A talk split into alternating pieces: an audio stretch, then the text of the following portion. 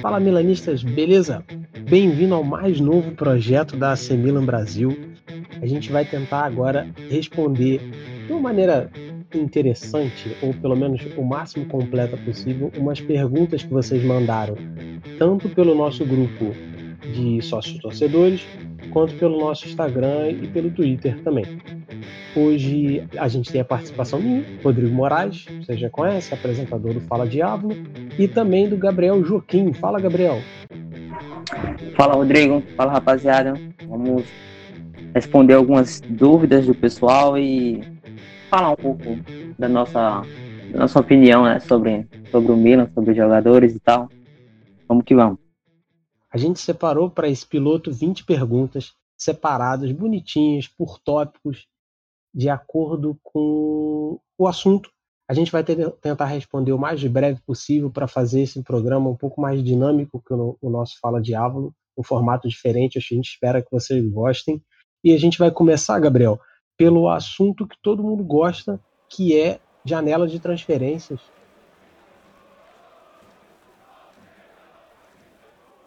A primeira pergunta, então, é do nosso Instagram, Naelson SMFR. O retorno do Thiago Silva seria uma boa?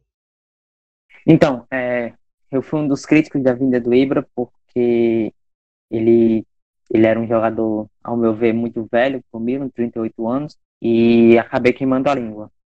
A questão da liderança que ele exerce sobre o elenco é muito importante. Eu acho que um cara, um zagueiro tipo o Thiago Silva, na, nas condições que o Ibra pegou esse time do Milan, ele seria um, um pilar, é, mesmo que jogasse pouco, mas só a liderança dele, que, que já é conhecido de casa, já, já faria uma diferença enorme para o time. Acho que seria uma boa contratação, sim. Até para ser um mentor para o Romagnoli sobre como se portar é, junto ao elenco e a, a, questão de ser capitão, a responsabilidade de ser capitão, ele que carregou a faixa aqui no Milan também. Então, eu acho que seria uma ótima contratação. Eu não acho que seria, porque a um ele seria para ser, ele chegaria para ser reserva, com todo respeito a ele. Outro, ele quando jogava, jogava com Nesta, jogava pela esquerda e teria que ser deslocado para a direita. Não sei se atuaria do mesmo jeito.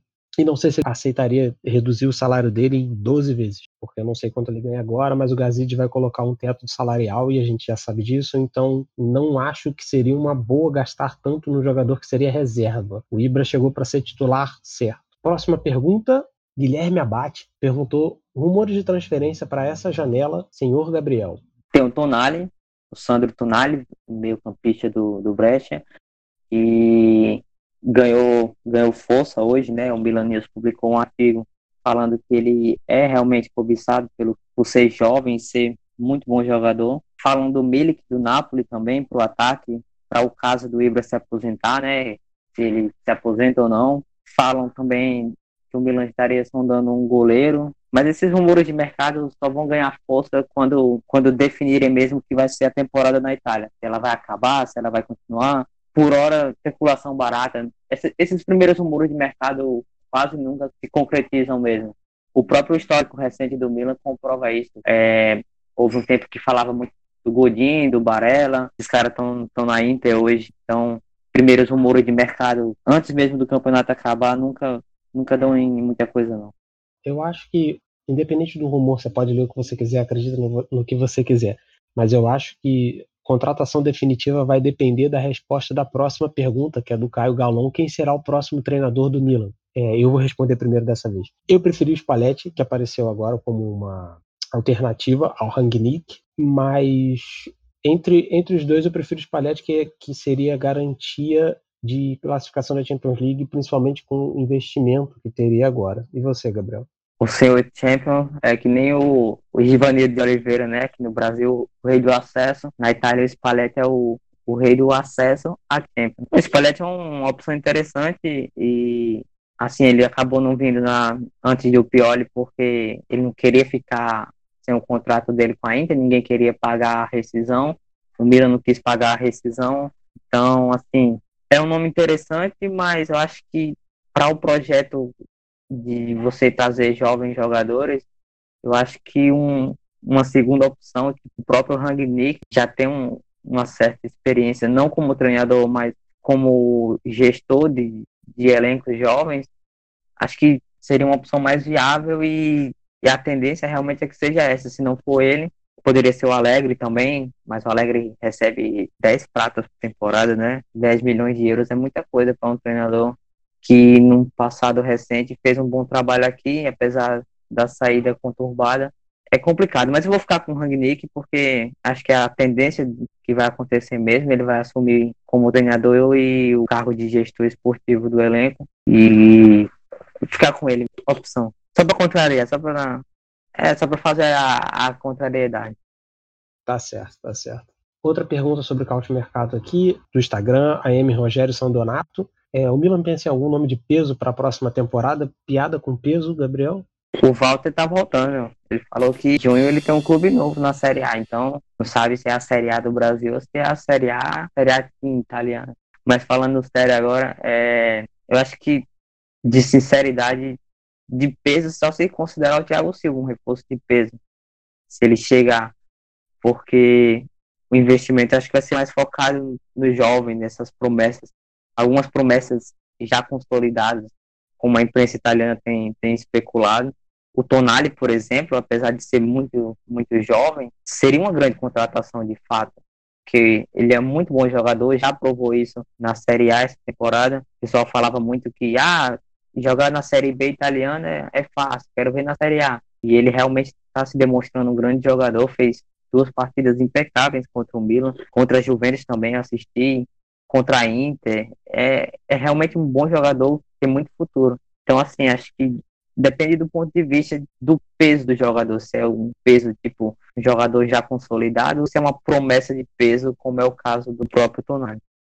Promessa de peso é boa. Agora, para fechar esse nosso setor, esse nosso conjunto de perguntas de caute mercado, pergunta que não quer calar, do Luiz Acioli Oficial. Ibrahimovic fica? Depende do, do dia que você compra a Gazeta da Esporte, né? Tava falando isso. É, a Gazeta falava semana passada que o Ibra ficou insatisfeito com, com a saída do Boban e com a eventual saída do Maldini e que estava cogitando se aposentar para ir trabalhar como empresário ao lado do, do Mino Raiola. E a Gazeta, a própria Gazeta publicou no domingo que ele já tinha reconsiderado a ideia de se aposentar e que planeja ficar na Itália mais um ano, provavelmente fique no Milan. Então, acho que esse futuro do Ibra só vai, vai depender muito de como a temporada vai terminar. Se, acho que se ele tiver a oportunidade de terminar jogando, a temporada realmente tiver continuidade, eu acho que se aposenta. Agora, se terminar do jeito que está aí, assim, sem ninguém mais entrar em campo, eu acho que ele vai repensar e vai querer ficar mais um pouquinho. Pois é, eu também acho a mesma coisa. Eu acho que ele quer terminar jogando, é, jogar na temporada inteira. Essa temporada não vai terminar, ou se terminar, teve uma interrupção muito grande, então eu acho que ele, ele fica. Com essa, a gente fecha o nosso conjunto de perguntas de Caute Mercato. A gente agradece pelas perguntas e agora vamos para o próximo sessão, que é de perguntas históricas, que o Gabriel tanto gosta. Pergunta o nosso sócio torcedor Fernando Martins. Quem for maior, Maldini ou Baresi? Gabriel? Pode fazer aquela piada da altura? O Maldini tem 1,86. Não, essa, essa resposta é minha.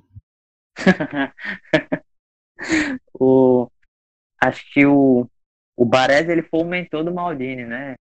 E quando o Maldini estava começando, o Baresi já estava mais ou menos em fim de carreira e aprendeu, acho que é um dos casos que o aluno superou o mestre Maldini, apesar de ter jogado a maior parte da carreira dele como lateral esquerdo, acho que defensivamente no geral, até pela própria característica do Baresi jogar às vezes como um líbero, ensinou muito ao, ao Paulo a ter essa versatilidade, né? Então, ele, para mim, o Maldini ele é mais completo que o Baresi, ou foi mais completo que o Baresi. Então, com o Maldini. Tá. É, a piada da altura que o Maldini tinha 1,86 e o Baresi tinha 1,76, ou seja, pela nossa régua, Maldini foi maior do que o Baresi, só que para mim eu acho que o Baresi foi mais importante do que o Maldini, apesar do, do Maldini ter muito mais títulos e representar a geração, né, o pai dele, ele, os filhos, todos jogando, mas tem uma diferença muito grande que, se, que foram os dois rebaixamentos do Milan na década de 80 que o Baresi continuou. Como isso não aconteceu na época do Maldini, Eu acho que é um, é um símbolo um pouco maior do respeito do, do jogador pelo clube, que é você ficar quando o clube cai duas vezes em sequência. O Maldini tem todos os títulos, mas o Baresi, para mim, eu acho que foi mais importante na história justamente por causa disso. Agora, pergunta do Instagram, Victor Underline G80, por que, que o Vieira não deu certo no Milan? O Vieira foi jogador do Milan na temporada 95-96, que até conquistou o título. Ele jogou só cinco partidas. Agora, ele não deu certo no Milan porque ele tinha que disputar espaço com o Albertini, com o Boban, com o Donadoni, com o Lentini, com o Ambrosini, que tinha acabado de chegar, e tinha de sair na época. Ele tinha gente mais qualificada para disputar a vaga do que, um, do que um jovem que tinha acabado de chegar. Então, ele não deu certo porque tinha gente melhor para jogar do que ele na época. Concorda, Gabriel? Você concorrer com Albertini, com o Boban, com esses caras, velho. E o, Albertini já, já era consagrado, né? Sim. Dentro do, dentro do Milan, pegou aquela reta final é, do trabalho do saque. O Boban viveu uma fase, na época, uma fase espetacular também dentro do time. Ele deu azar de ter caído na época errada com, com os jogadores errados. Foi. Acho que isso aconteceu também, aconteceu muito na, na história recente, o caso do Aubameyang, que na época que ele surgiu do, no time profissional, o Milan não teve paciência, assim, entre aspas, para esperar o, o, futebol do Aubameyang aparecer. Muito por conta que o Milan já tinha um elenco com jogadores qualificados e time qualificado é aquela coisa, se o cara não, não, não tá no mesmo nível, na mesma sintonia que os concorrentes dele, geralmente a paciência é zero. Seguindo nas perguntas históricas, é, o Bruninho Oficial do Instagram perguntou temporadas do Ronaldinho Gaúcho no Milan. Ronaldinho Gaúcho que ainda gera uma comoção, não consigo entender por que isso. Fala, Gabriel. Precisa falar? O Ronaldinho chegou no Milan, muita festa. Isso aí eu lembro que na época a comunidade do Milan aqui no Brasil estava em êxtase, o pessoal, nossa, o cara do Barcelona. Realmente o Ronaldinho era o sonho de todo mundo do Milan naquela época, só que ele nunca chegou a ser metade do Ronaldinho que era no Barcelona. Mais ou menos ali perto do, da Copa do Mundo de 2010, quando o pessoal falava muito da questão que ah, o Dunga tem que convocar o Ronaldinho para a Copa, porque ele está jogando muito, realmente ele estava numa fase muito boa. Naquela temporada, se eu não me engano, ele, ele teve 12 assistências, foi um recorde de jogador do Milan, uma única temporada na Série A nos últimos anos isso até o Ibra empatar depois com ele. Foi, acho que a melhor temporada dele, foi o mais próximo que ele chegou de ser o do Ronaldinho genial do Barcelona, que todo mundo conhecia. Mas, no geral, acho que foi bem decepcionante. O Milan investiu uma quantia significativa e já era, já era um time que começava a ter problemas financeiros. Investiu num cara que vendeu camisa, vendeu, vendeu, vendeu sonhos assim para a torcida de que a hegemonia do time ia continuar como havia sido nos anos anteriores mas acabou sendo decepcionante.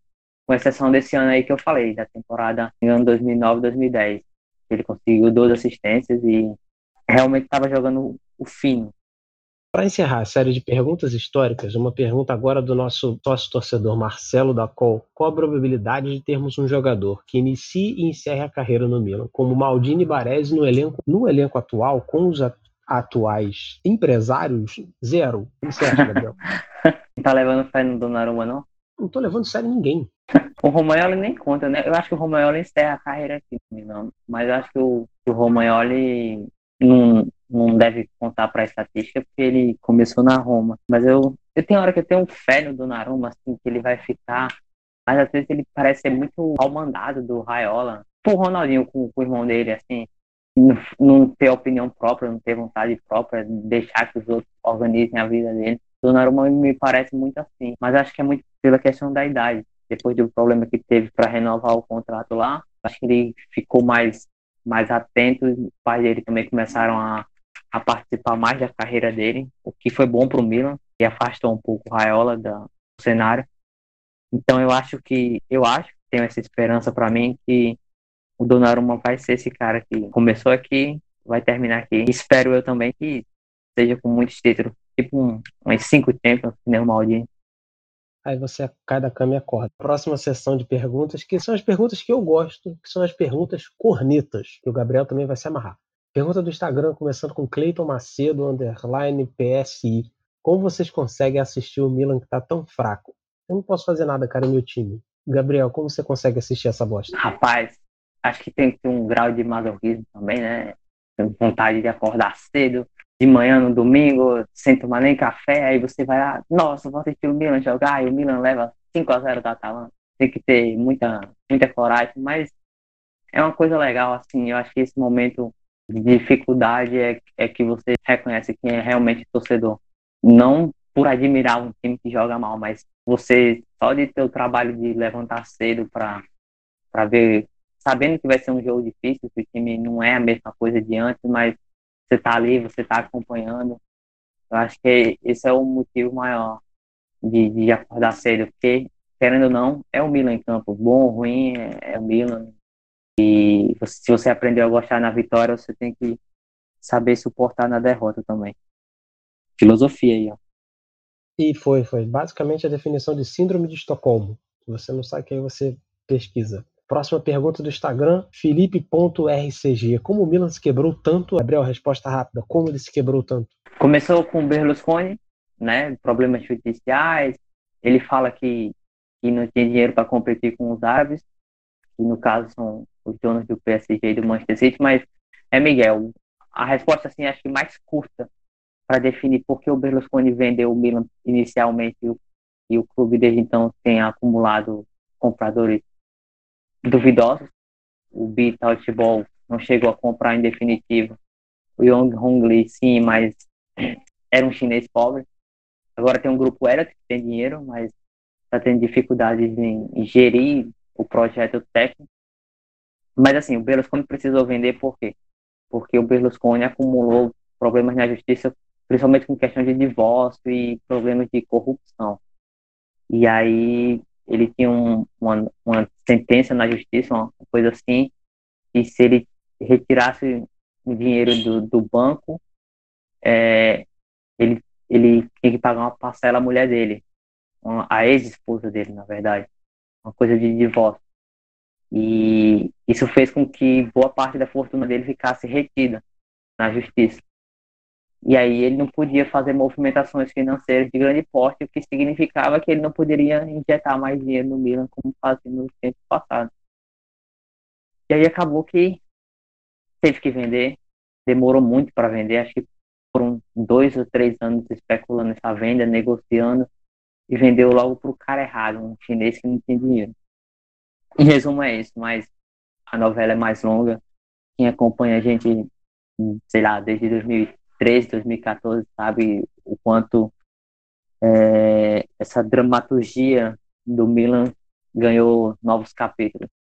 Pergunta agora do nosso sócio torcedor Fernando Martins. Existe algum jogador da geração chinesa que se salva? Geração chinesa, ele está tá falando da, da, do Bi. Da, Errou! Do As duas contratações do, do, do Mirabel são, são da geração chinesa. Cara, o Conte eu acho que salva só.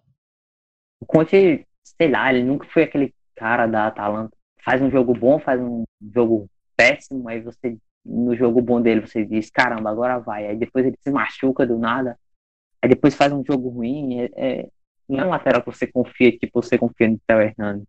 É, eu acho que do, dos chineses, o Antônio Donnarumma, né, recordista, primeiro goleiro na história do Milan a ficar seus primeiros 270 minutos defendendo o gol do clube sem sofrer gol. E ele ganha um milhão por temporada, né? Custo-benefício. Você escolhe o cara que não joga porque não tem como errar. Por aí você tira o nível, né? O nível das contratações. O reserva é a melhor contratação do cara. É, tá bom, essa é a sua escolha, Antônio Donnarumma, tá bom. Vamos lá, Instagram de novo, Bolsonaro Mil Grau. Por que escolher logo o Milan para a página? Tanto time melhor. Cara, de novo, primeiro que não fui eu que fiz a página, então esse pecado não é meu. Por que, por que logo o Milan, Gabriel? Tanto Manchester City e PSG, PSG para você escolher por aí. É complicado, é complicado. Eu acho que se você for pensar como quem é criador de conteúdo e cria um, um perfil só para pensando em seguidores, eu acho que realmente esse cara tem razão. Por que, que é o Milan? Não um time que está na moda, um Liverpool, um Real Madrid, um Barcelona. Você está chamando o Liverpool assim, de modinha, é isso mesmo? Não, no momento, assim, se fosse criar um, um perfil de um time que está em boa fase, seria do Liverpool, com certeza. Mas assim, eu acho que o perfil do Twitter, acho que é, é bom, essa pergunta é legal porque envolve muita história da AC Milan Brasil. Porque o perfil do Twitter existia e o perfil do Facebook era um totalmente diferente. Foi o que eu criei com o Charlie, o Fabrício e o Jandir. E você acabou entrando depois no projeto, já com o negócio de Milan Club e tal. O perfil do Twitter já existia antes da gente, que era da Bia, ela cuidava sozinha. E, e aí, quando a gente decidiu unir tudo, fazer uma, uma conta só, Milan Brasil, para tudo, Facebook, Twitter, a intenção era. O Milan já vivia uma fase ruim, então a intenção era tornar um espaço único onde os torcedores pudessem ter uma referência sobre o Milan porque o Milan já tinha deixado de ser aquele clube acompanhado de perto pela imprensa nacional. É, o Globo Esporte antigamente cobria muito por causa do Kaká, a ESPN ainda cobria depois, mas não era a mesma coisa que era em 2007, entendeu? Então a intenção era criar um, um espaço para o torcedor encontrar outros torcedores e a comunidade se manter ativa mesmo com a fase ruim do clube. Então, assim, não era nossa intenção crescer como a gente cresceu hoje. A gente só queria fazer um, espaço onde os torcedores pudessem sentir que o Milan estava sendo bem visto. E a gente segue nesse mesmo ritmo, na fase ruim, na fase boa, que ainda não chegou, mas vai chegar um dia, ninguém sofre para sempre. Tanto perfil vai criar, mas tem que ser do Milan mesmo, porque a gente comemorou muita coisa, tem que sofrer um pouquinho também, né? Nem o Berlusconi fala, se comer caviar, uma hora tem que comer mortadela. Então... Pô, irmão, o último título foi há 10 anos, 9 anos. Tá bom de mortadela, não tá bom? Não, teve, teve, a, teve a Supercopa aí, ó. Duas Supercopas já. Supercopa não é título, caralho. para fechar a sessão de perguntas de corneta do Instagram também, Alan Pergamini, é, essa resposta eu tenho na ponta da língua. Qual foi a maior decepção da contra, de contratação das últimas temporadas? Minha resposta é Lucas Paquetá. Nossa. Você, Gabriel? Essa, essa resposta aí é polêmica, viu? Vai, vai chover crítica na, na, na sua conta lá no Twitter, principalmente dos flamenguistas. Eu sou flamenguista, antes que alguém vá me cornetar também depois. Mas, assim, o Paquetá foi realmente decepcionante porque é um, foi um valor muito alto para um meia que chegou com muitas expectativas, principalmente pelo que ele já tinha demonstrado no Flamengo, mas ele saiu embaixo do Flamengo. É bom que se lembre disso, porque às vezes alguns flamenguistas têm no Twitter e falam: ah, a culpa é do Milan porque o Milan está numa fase ruim, é, é culpa do treinador tal, que não sabe tal posição que ele joga. Mas aqui no Brasil era a mesma coisa. Eu, e ele saiu embaixo. Quando, ele, quando eu lembro que a gente anunciou a chegada dele, assim, a cada 20 mensagens que a gente recebia, 15 era dizendo, nossa, o Milan se ferrou, vocês contrataram, o Flamengo deu golpe em vocês, vocês vão, obrigado por levar o Paquetá daqui, não sei o quê. E no começo o pessoal achou que ele ia se dar bem, agora viu a fase ruim e parece que as coisas não estão melhorando para ele. Mas direto na pergunta, eu acho que a contratação mais triste que o Milan fez nos últimos anos foi o Bertolatti. Porque o Bertolatti foi um dinheiro que o Milan não tinha, já estava ficando pobre. Foi de uma janela que o Berlusconi conseguiu tirar um, uns trocados do bolso. Você dá 25 milhões de euros. Na época era muita grana. Hoje o mercado inflacionado nem parece tanto, mas o Bertolatti não conseguiu fazer duas exibições assim para você dizer, nossa, que contratação. Vivia machucado e quando não machucado, fazia partidas tristes, tristes Mas dá para montar uma série de jogadores ruins. O Bertolatti, o PC, o William, exemplos não faltam. Pois é, mas a, a minha, meu grande problema é o Paquetá. Bem, encerrado agora perguntas cornetas, vamos passar agora para um setor mais sério, que é a gestão atual, gestão, gestão Elliott. A pergunta do nosso sócio-torcedor Matheus Barroso, qual a influência do Gazidis no Milan e consequências de suas ações na gerência do clube? O Gazidis não é o dono, mas é o filho do dono, mais ou menos, né? É um indicado direto pelo, pelo Singer. Então, basicamente, ele é o que era o Galliani, mal comparado. com uma política nova de investir em jogadores mais novos que ganhem menos e que custem menos para tornar eles campeões com a camisa do Milan.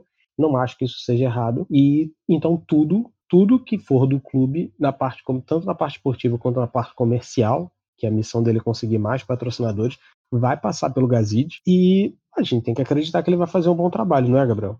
É, acreditar sempre, né? Mas as últimas as últimas notícias assim que vem do Gazi deixa o torcedor um pouco irritado. A questão da demissão do Boban, que ele estava insatisfeito porque o Gazi estava negociando um cargo sem consultar o Maldini e o próprio Boban. É, você tem também a questão dos contratos, ele renovou com a Emirates para o Milan ganhar menos, ele trocou a Adidas pela Puma, o Milan ganhando menos, então assim, são, são decisões questionáveis, comportamentos questionáveis, e as coisas que diziam que ele tinha que fazer, até o momento ele não está fazendo.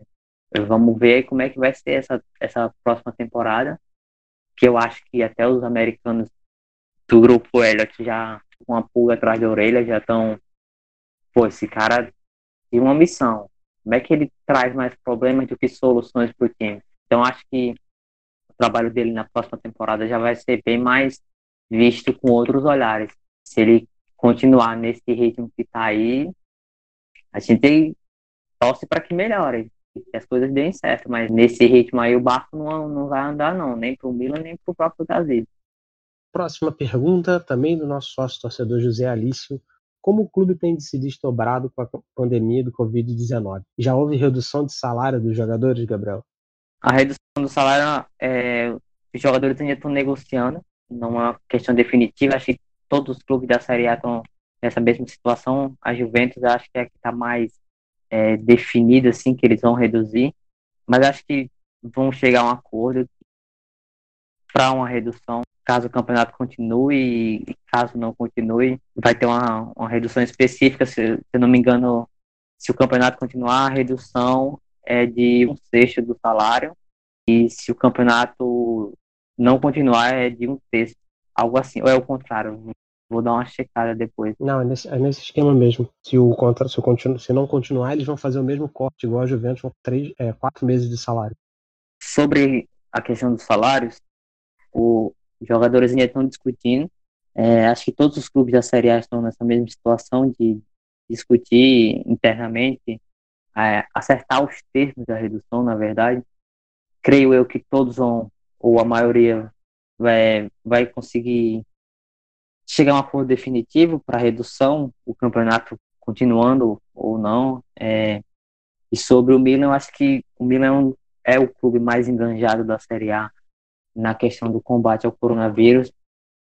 É, a gente tem o Ibra, que arrecadou mais de 500 mil euros no, um fundo lá, um programa, naquele site de, de vaquinha online. É, o Romagnoli e o Donnarumma também fizeram, fizeram essas campanhas, arrecadaram acho que 100 mil euros, eles dois e o Benasser. É, tem também a fundação do Gordon Singer, que doou 100 mil, 100 mil euros ontem, 100 mil dólares, na verdade, no domingo. O Milan até publicou um comentário uma nota oficial.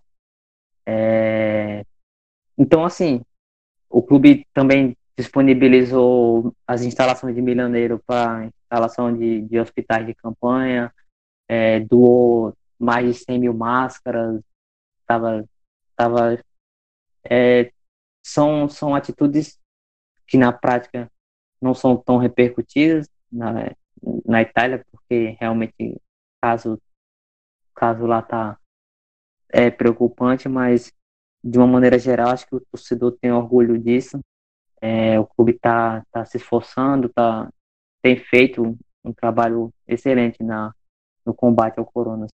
Agora, para fechar, a gente pode juntar as duas últimas perguntas, também sócio torcedor Matheus e do Carlos Diego, numa só. Ah, o Matheus pergunta qual é a expectativa do grupo Elliott. Ele quer saber se eles querem investir dinheiro ou vender, investir dinheiro agora ou vender mais rápido, E o Carlos pergunta se essa gestão da Elliott planeja voltar ao cenário internacional. Mais ou menos a mesma coisa, o que esperar dessa nova gestão, principalmente nessa próxima temporada, que a gente vai ver o trabalho mais atuante do Gazidis e do, e do Singer. O que, você acha, Gabriel? O grupo Elliott, quando comprou o Milan, o pessoal fala. O pessoal que eu digo é a imprensa, né? Especulava muito que eles iam usar o Milan de trampolim para fazer dinheiro. Iam melhorar o clube, valorizar a marca para depois revender.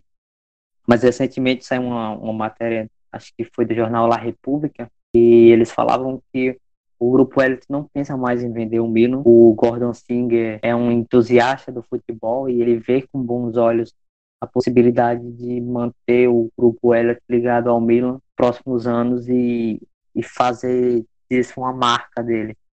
De sinceridade, eu acho que hum, no momento não vejo nenhum projeto melhor para o Milan do que que esse atual. Apesar de que a execução não esteja sendo feita da forma como se deveria, mas isso é uma questão que passa por detalhes técnicos, desses detalhes técnicos eles podem ser ajustados. Você pode demitir, tipo, demite o Gazelle e traz um, um outro CEO com um pensamento na, na, na mesma faixa de, de, de cobrança que o grupo Elliot quer, entendeu?